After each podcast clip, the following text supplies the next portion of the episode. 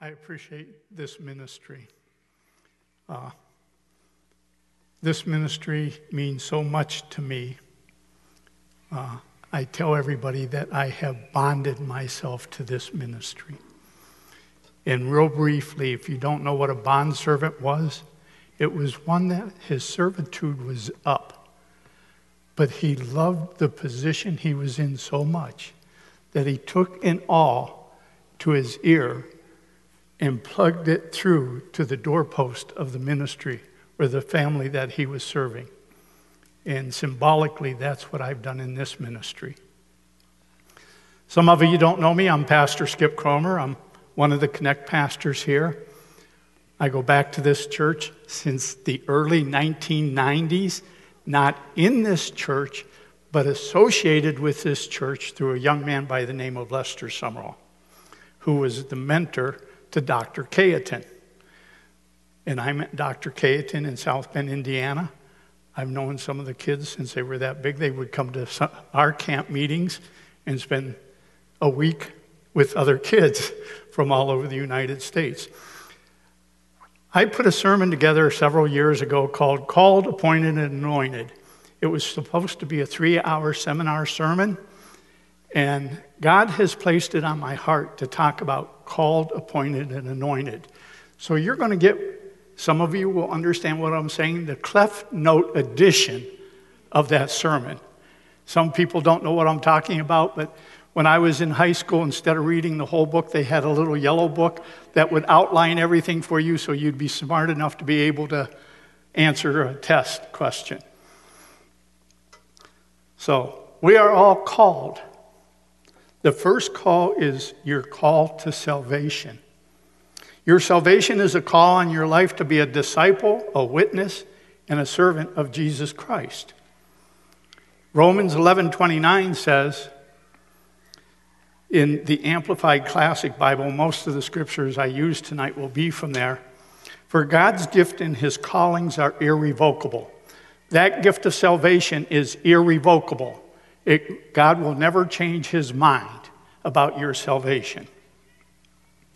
He never withdraws them when once they are given, and he does not change his mind about those whom he gives his grace and to whom he sends his call. So, the first calling that you're ever going to have in your life as a Christian will be the call to salvation. Then there's going to be other calls that God puts on your life. My first calling was to serve 20 years in the military. I always remember my dad telling me if you serve 20 years in the military, you'll always have a house and car payment. They'll never be able to take your house or car from you. So it was instilled in me, and that became my biggest dream in life to spend 20 years in the military to have a house and car payment. God never changed that call in his life, but he did call me another time. We're in Heidelberg, Germany, sitting in a chapel in Patton Barracks. There's a visiting chaplain. He had all these degrees after his name, and he's t- preaching a sermon, and I had no idea what he was talking about. He was so far over my head that I felt like I was the most dumbest person in the world at that time. But then I heard the audible voice of God. Now, not everybody ever hears the audible voice of God. I've heard it three times in my life, and I'm almost 75 years old. But he says, I am calling you to be a preacher. I turned to my wife and I said, What'd you say? And she's shaking her head. I heard it three times. I'm calling you to be a preacher. And I told her, I says, if God's calling me to be a preacher, I'm not going to go to a seminary. I'm not going to be indoctrinated. He's going to have to do the anointing and cause me to be a preacher. Many things went on in my life, and here I am today. God places different calls on different men and women's lives to serve Him in the kingdom of God. Not everybody is called to a public ministry. Not everybody is called to be a minister, but you are called to be a wife, a husband. You're called to be a teacher. You're called to be an auto mechanic. My dad's anointing was an auto mechanic. He could repair any automobile I ever saw in my life. You're called to be doctors. I think of Dr. Ben Carson. Here's an uneducated, came from an uneducated poor family in Boston. His mother couldn't read, and yet found out that he wasn't doing his homework, and she would make him read a book every week and give her a book report and she couldn't even read the book report. He didn't know that. She'd sit there and, mm hmm. Uh, yeah, okay.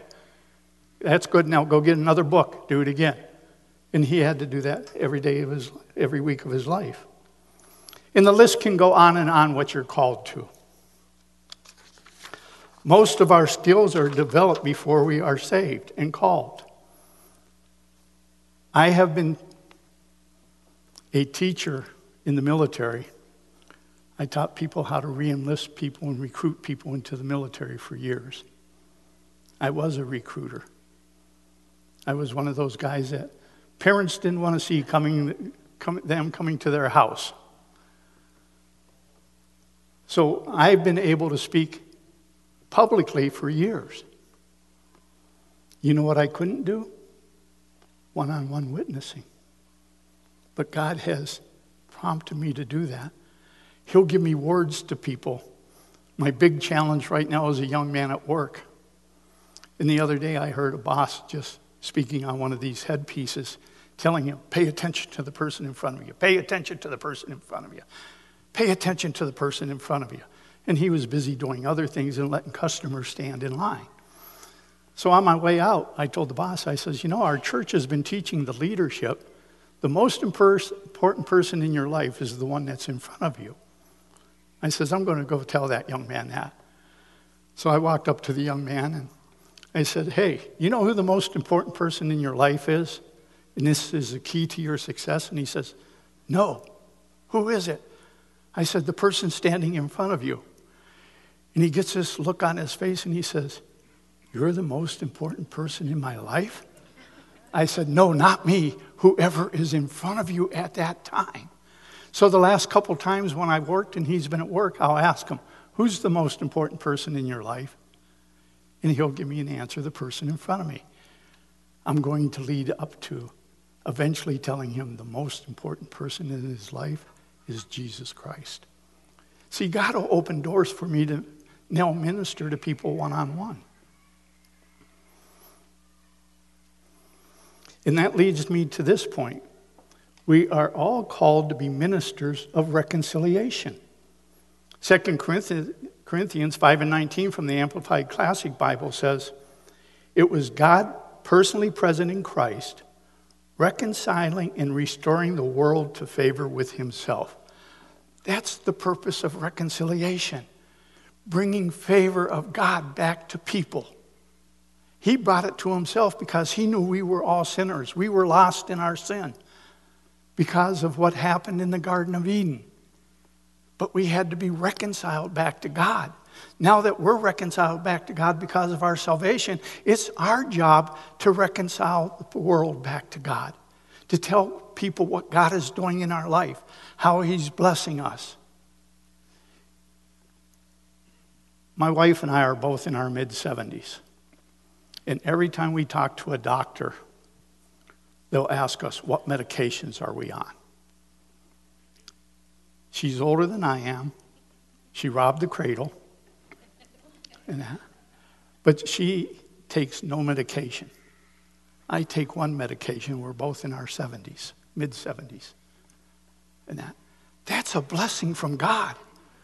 I look at other people that are younger than us, especially when I go into the VA, and they come in carrying bags of drugs that they're taking. They're destroying their body through that.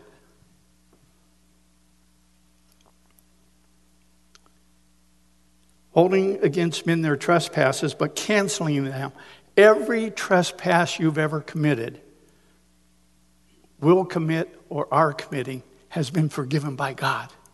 He's not coming back to the cross to go through the beating and the suffering that he did 2,000 years ago for just for you to get you saved again.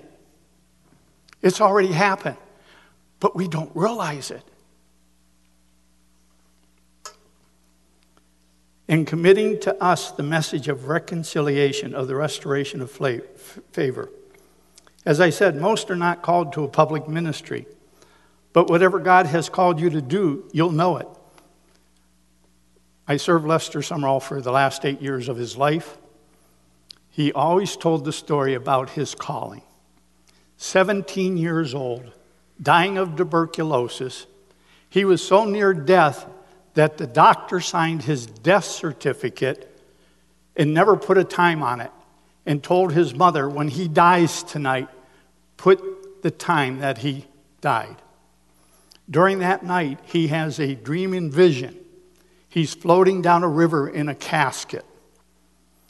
God, and on this side of the casket is a Bible. On this side is death. God says, You get to choose whether you want to live or die.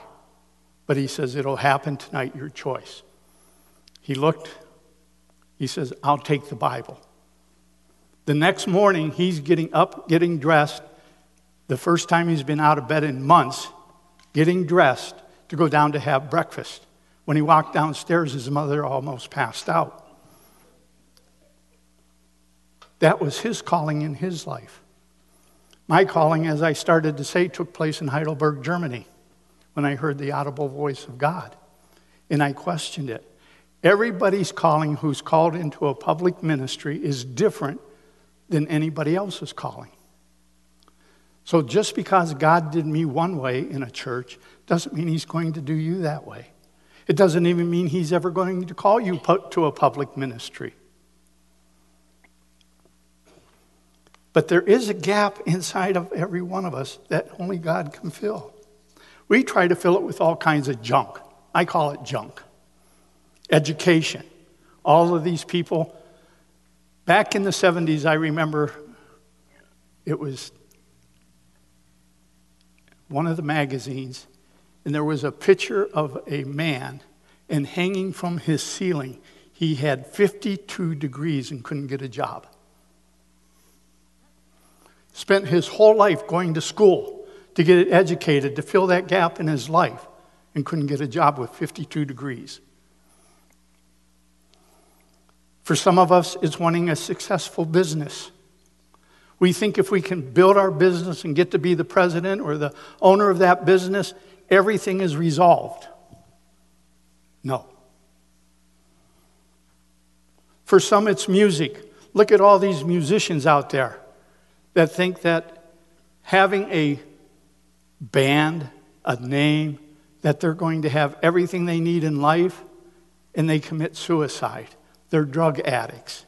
They're not fulfilled because they haven't filled that gap in their life. For some, it's drug and alcohol, but it doesn't fill that gap in your life. It doesn't matter what you try, there's only one thing that will that fits comfortably in that gap, and it's the Spirit of God. Mark 4:19 says, and the devil will use worldly distractions against us. Mark 4:19 says, "Then the cares and anxiety of the world and the distractions of the age." Have you looked at what's going on at this time? All the distractions that are out there, the way the government's acting, the way people are acting. I was at VA today for one of my checkups, and I asked the lady, I says, How much longer are we going to have to wear masks? The rest of the world isn't wearing masks. But yet, when you go into a VA, and I didn't think I had to wear a mask. All the signs were down. I walk in, and there's this big sign put on a mask. But the distractions of the world, they're stealing us from us. The pleasures and delight of false glamour. Look at the false glamour out there. Become a musician, own your own business. Everything will be all right. The craving and passionate desire for other things creep in and choke and suffocate the word and it becomes fruitless. When you're all concerned about everything that's going on in the world, it chokes the word out of you and you become fruitless. You're not useful. The calling is lifted from your life. God's word tell us we need to keep our focus in Philippians 4 and 8.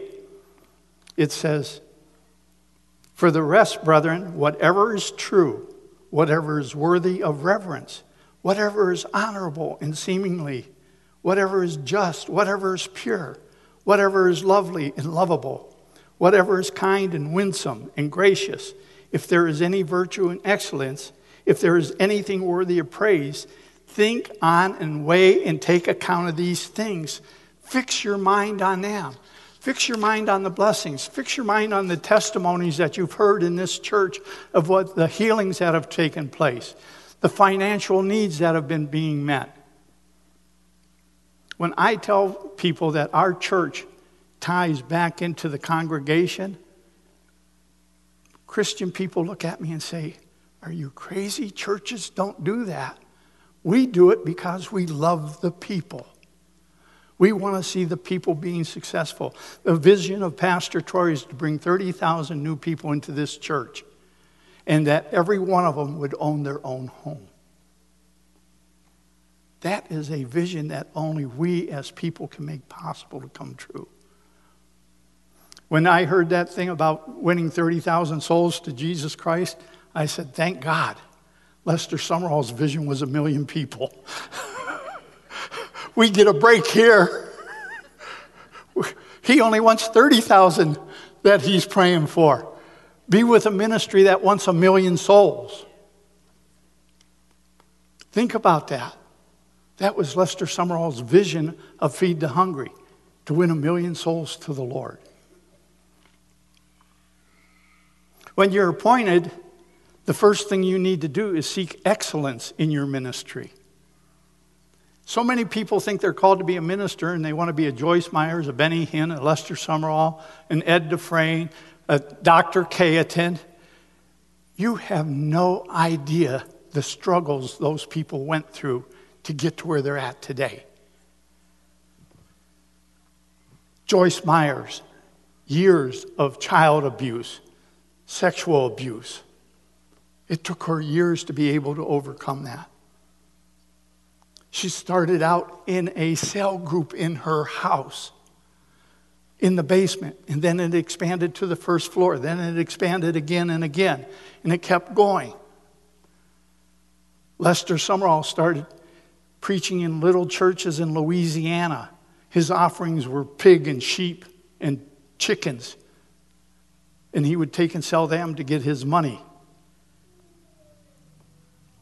But yet, he's a man that traveled around the world and left the United States on a boat with $12 in his pocket. If God called you to do that, are you ready to do it? You couldn't even get from here to the corner on $12 in gas in your car today. And he went around the world following Howard Carter, his mentor. If you're called to preach or have a ministry and haven't gotten grounded in the Word of God, you haven't learned how to communicate the love of God. You know what that is inside of you. How effective will you be? Now, I told you I don't have any formal education to be a minister. We're sitting in South Bend, Indiana. We came home for a visit. We're in a camp meeting. Lester Sumrall is on the podium. Next to him is Ed Dufresne.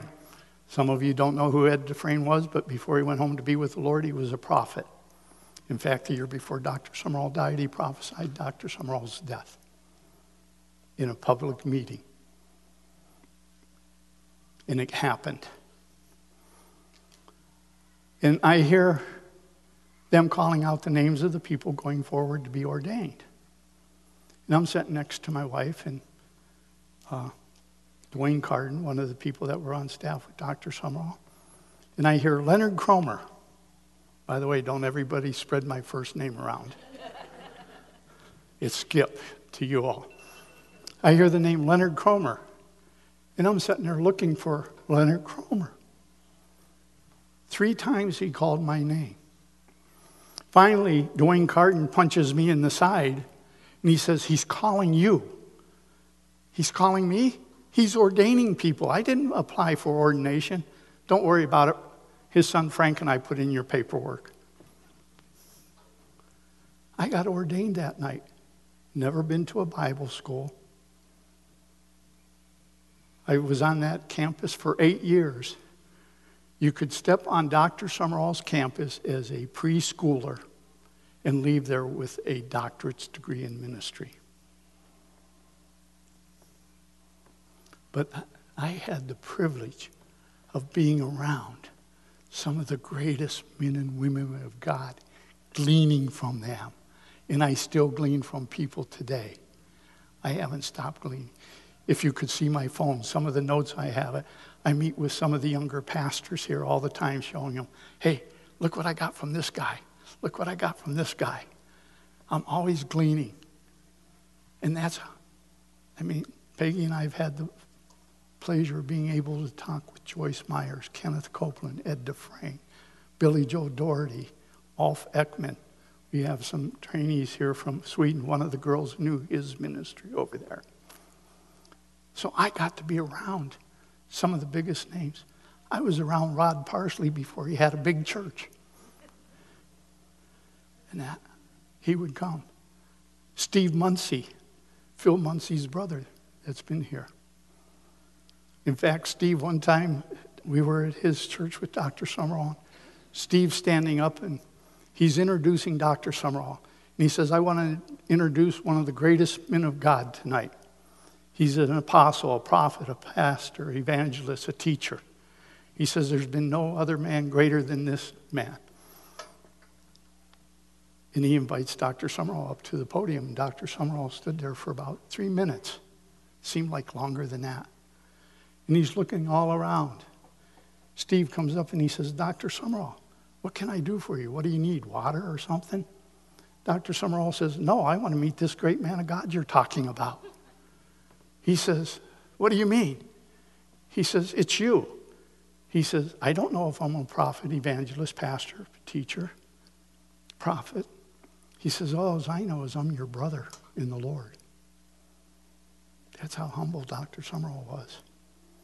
And I will tell you, and people here will tell you, I have fought about using the title pastor. I tell my life group, I'm not a pastor. I am your brother.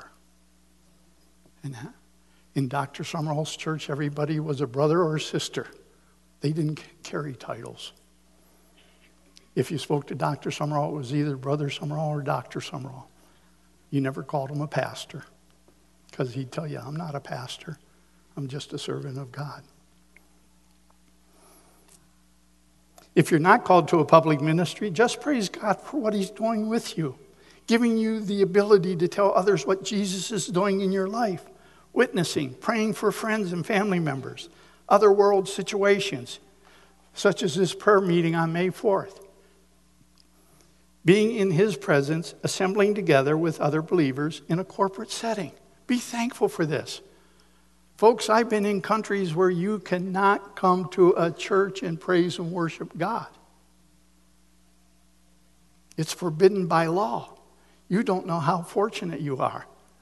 And you better start taking a stand for it because it's coming very soon. The churches are going to be persecuted. Well, don't speak bad over the churches. I'm not. It's in the book. It says there's persecution coming. Read Mark, uh, Matthew chapter 24. It's one of the signs of the end times. So we need to start taking a stand for our faith. When you're appointed, you're required to take everything that God has given you and to spend the necessary time to be good at what you do. God demands that. God demands excellence from us. God doesn't bless you when you're doing half hearted stuff. He doesn't bless ministries that are doing half hearted stuff. This ministry is blessed because we strive for a ministry of excellence. That's why we're able to do what we do throughout Northeast Ohio and other areas. Excellence of ministry is the least you can give God because everything you do is reflecting His glory. That applies to what Pastor Mary was telling me tonight from Revelations. Everything I do, I try to bring glory to God. Am I successful at it?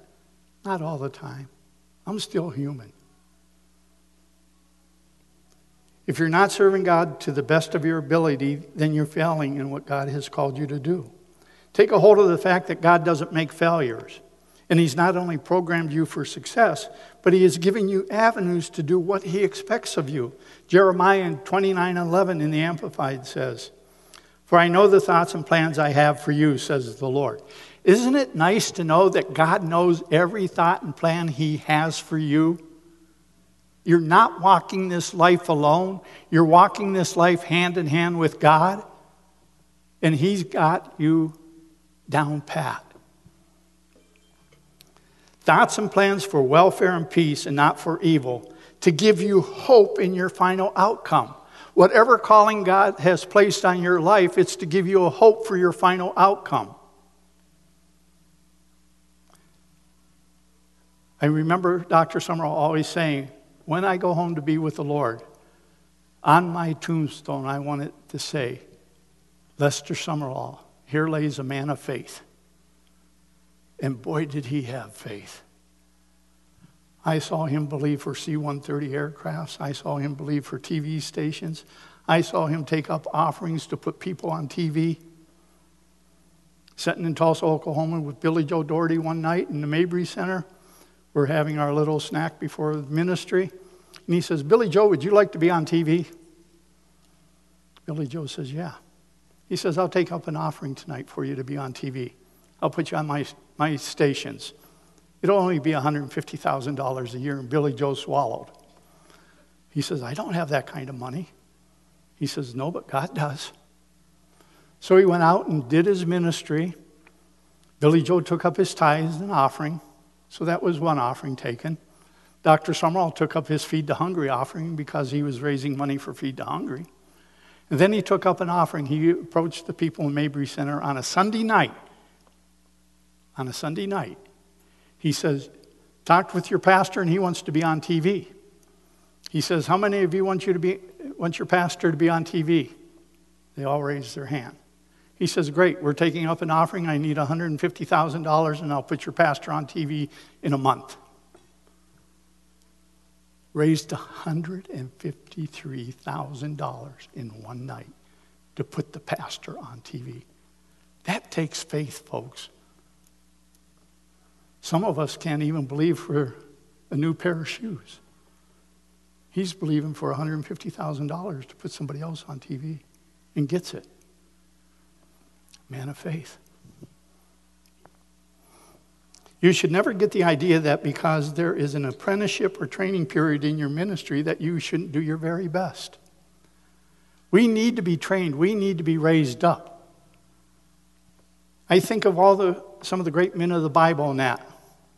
Look at King David, man after God's own heart.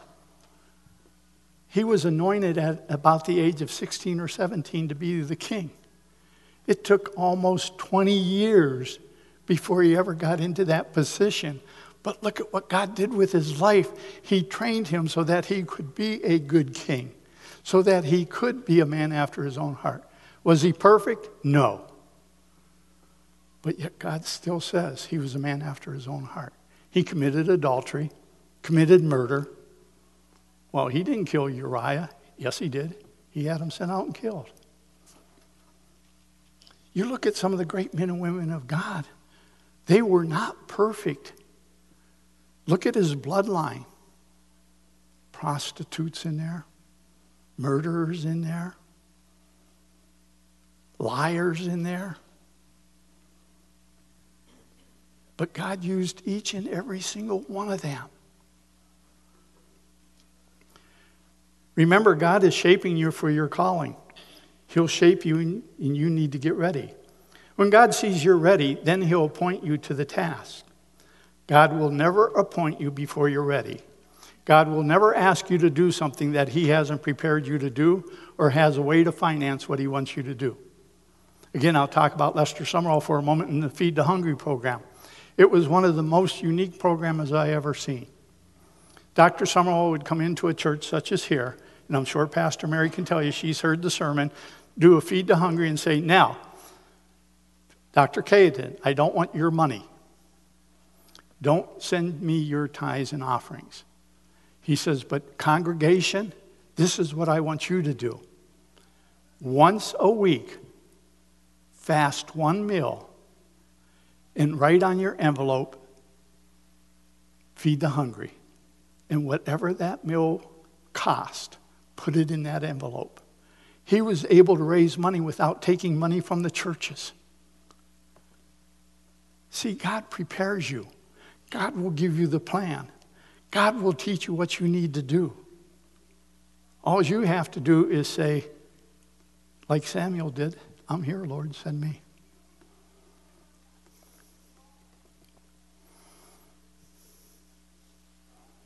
God doesn't want you to fail, He wants you to be excess, a success. In 2 Timothy verses, chapter 2, verse 15, it says, Study and be eager, and do your utmost to present yourself to God approved. And that word approved here, I like how the Amplified does it. It says, tested by trial.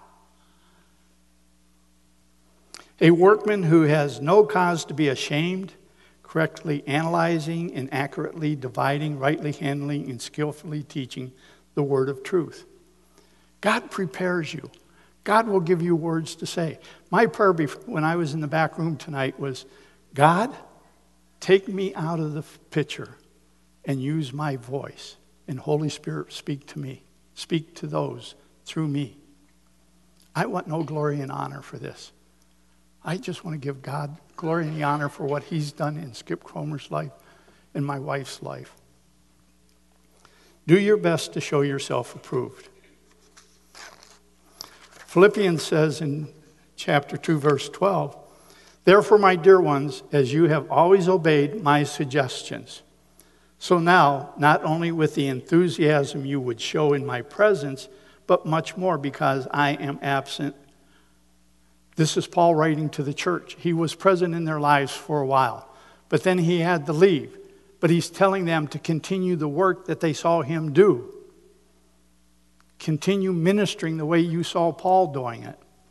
Cultivate and carry out to the goal and fully complete your own salvation with reverence and awe, trembling and self distrust with serious caution, tenderness of conscience, watchfulness against temptation timidly shrinking from whatever might offend God and discredit the name of Christ.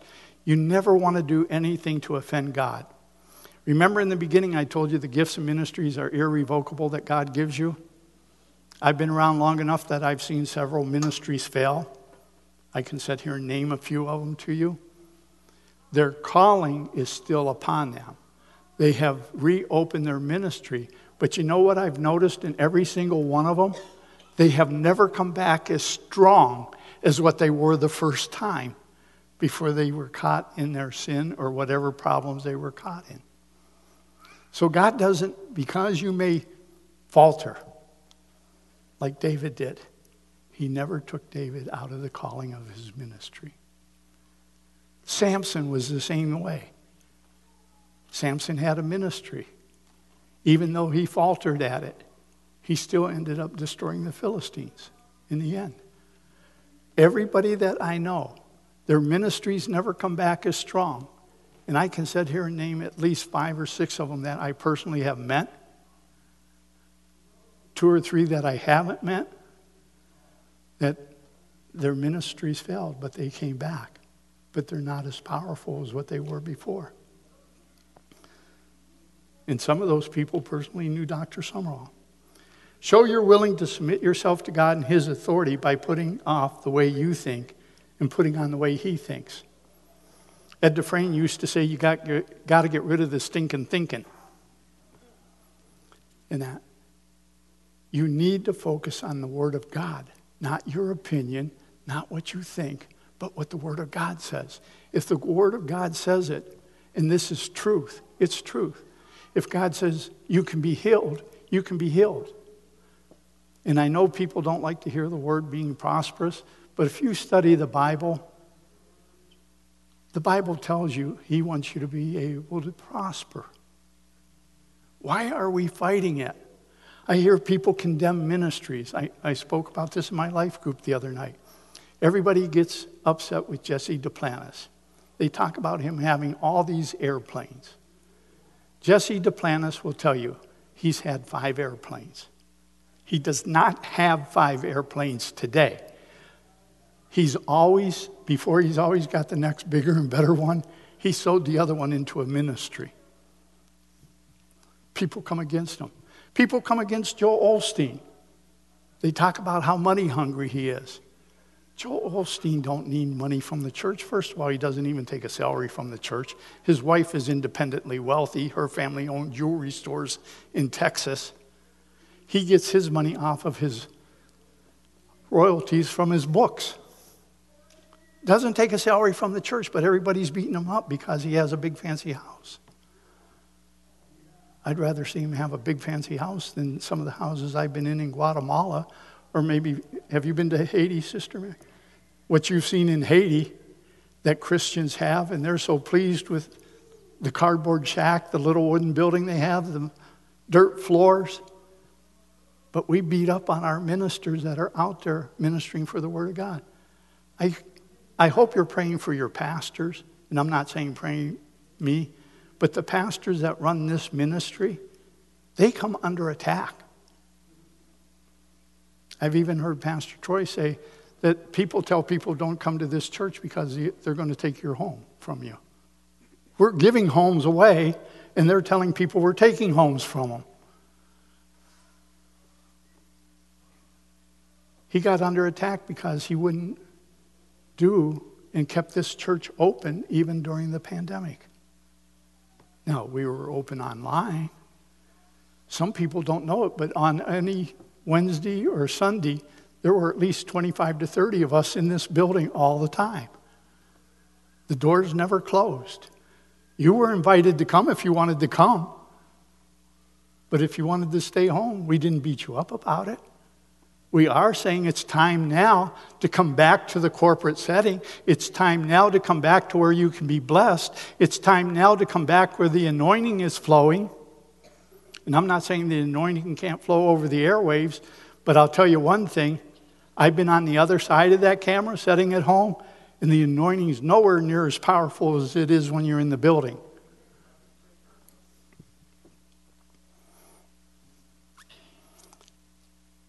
Let's talk about anointed real quick. I read a book by a man by the name of Watchman Nee.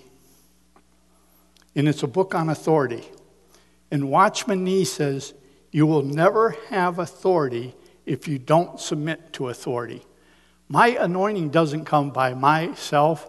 My anointing comes down from Pastor Troy, Dr. Sumrall, Kenneth Copeland, all these men that I have served and know that's where my anointing comes from.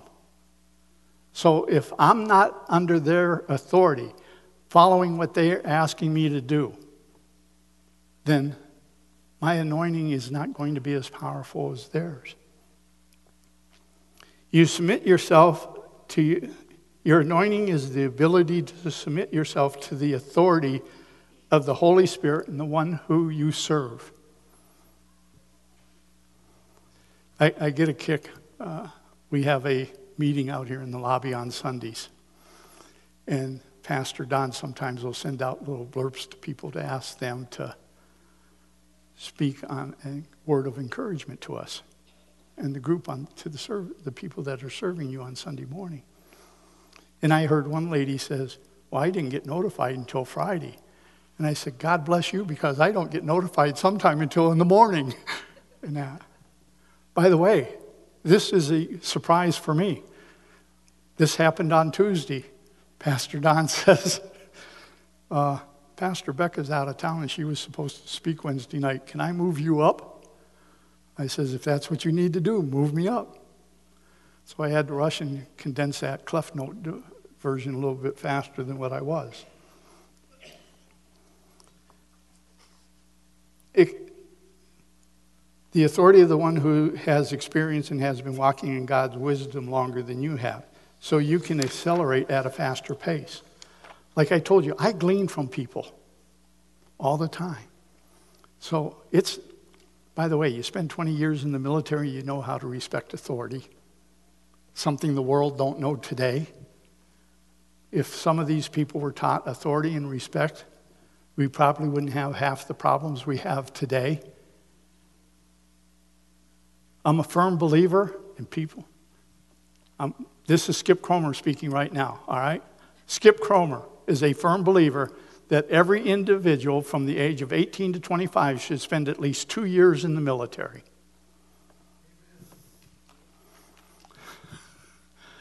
You will grow up in the military. You may not like to take orders, but when that drill sergeant says jump, you ask how high.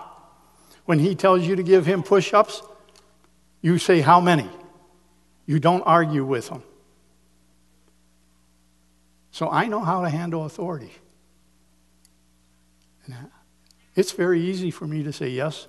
And you know something? In my power and authority, I know how to say no too. I don't say yes to everything that everybody wants me to do.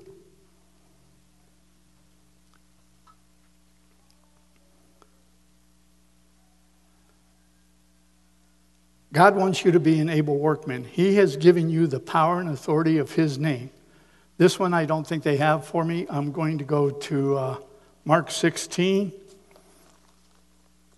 verses 15 through 18, and I don't have my Amplified Bible tonight. I have my King James.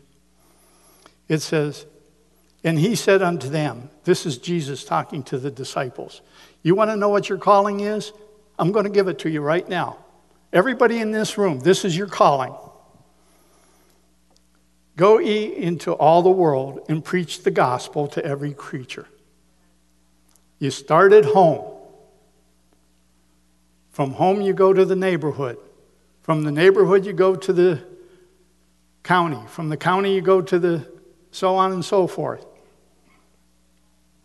He that believeth and is baptized shall be saved but he that believeth not shall be damned. And these signs shall follow them that believe. How many are believers in this room tonight? Raise your hand. This applies to each and every single person that raised their hand. In my name shall they cast out devils. Now, let me tell you something. You better be born again. Because if you aren't, you're going to be like the seven sons of Sceva. They knew Jesus. They, the devil says, Jesus we know, Paul we know, but who are you? And they beat him up and they left running naked. The Bible says that. So you better be a believer and you better be baptized with the Holy Spirit before you go out and try any of these. They shall speak with new tongues. They shall take up serpents. And if they drink any deadly thing, it shall not hurt them. In my life group on Monday night, I told the men, I wonder if this is a prophetic speaking. Because this is the only one of these that has not been fulfilled in the New Testament yet. Is drinking something deadly. And they looked at me and I'm saying, look what's going on in New Palestine, how the water's been contaminated. Look at other places where the water is running short you don't know what you're getting anymore when you turn on that tap water. You're hoping it's drinkable. And even the, the little bottled water, I don't know how much of that. Every one I pick up says pure spring water, artesian water. I don't know if it's artesian or not. They may be getting it out of Lake Erie and selling it to you as uh, artesian water, spring water.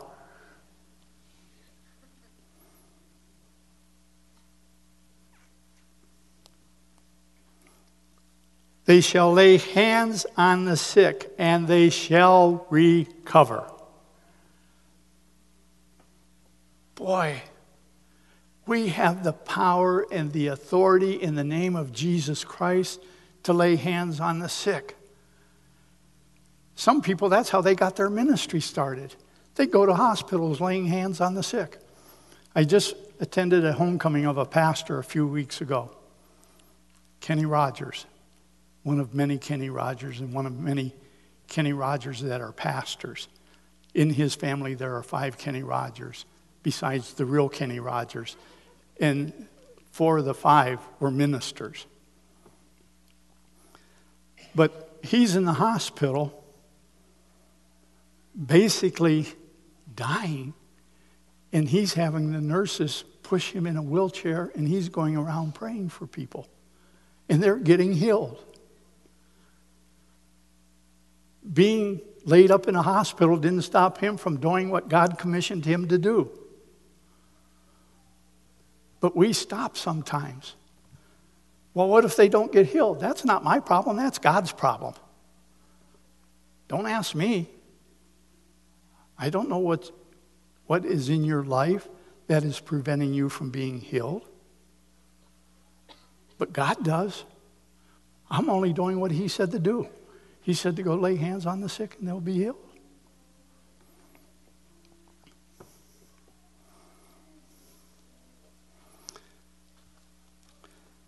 When you see the anointing of God that destroys the yoke on these held in bondage, to destroy any yoke of bondage, you will need his anointing to accompany whatever you're called to do. It even says that in Isaiah chapter 10, verse 27b in the King James, and the yoke shall be destroyed because of the anointing. And I love the King James version of this because it says destroyed. A lot of them say uh, broken. Do you know what the difference is between something that is broken and something that is destroyed? Something that is broken can be put back together. If it's destroyed, it can't be put back together. So the more accurate translation is the King James. The anointing destroys every yoke of bondage. The anointing destroys every disease that's out there. The anointing destroys poverty. The anointing destroys relationship problems. You know, I'll speak about my brother for a moment. My brother's in his late 50s. I have a brother that's I don't even know. And it's because he was born the same year I went in the military. But the middle brother, I can honestly say that I've been married going on 53 years to the same woman. My brother says he's been married for 30 years, but he's had five different wives. And when I say I've been married 53 years, people will ask me, to the same woman? Yes, the same woman. Has it always been fun? Ask her. It hasn't always been fun. There must be a two way of communications. If you can't, you can't say out of the side of your mouth one day that you're trusting God, you're doing what God's calling you to do, and then the next day say, When God, when, and where are you? You have to stay focused on what God is doing. If you have to get to the point where you walk in the will and word of God, never waver from it, because the word tells us that a double minded person is unstable in all of his ways in James 1 6 through 8. It says, Only it must be in faith that he asks with no wavering, no hesitating, no doubting. For the one who wavers, hesitates, and doubts is like a billow, billowing surge out at sea, that it is blown hither and thither and tossed by the wind. For truly, let not such a person imagine that he will receive anything he asks for. If you are double minded in your walk with the Lord, don't expect to receive what you ask for. For being as he is, a man of two minds, hesitating, dubious, irresolute, that means hesitancy of uncertain showing or feelings. He is unstable, unreliable and uncertain about everything he thinks, feels, or decides. You can't praise God out of one side of your mouth and question what he's doing in your life out of the other side of your mouth. You just need to be thankful that God is blessing you, he's keeping you safe, he's providing for you.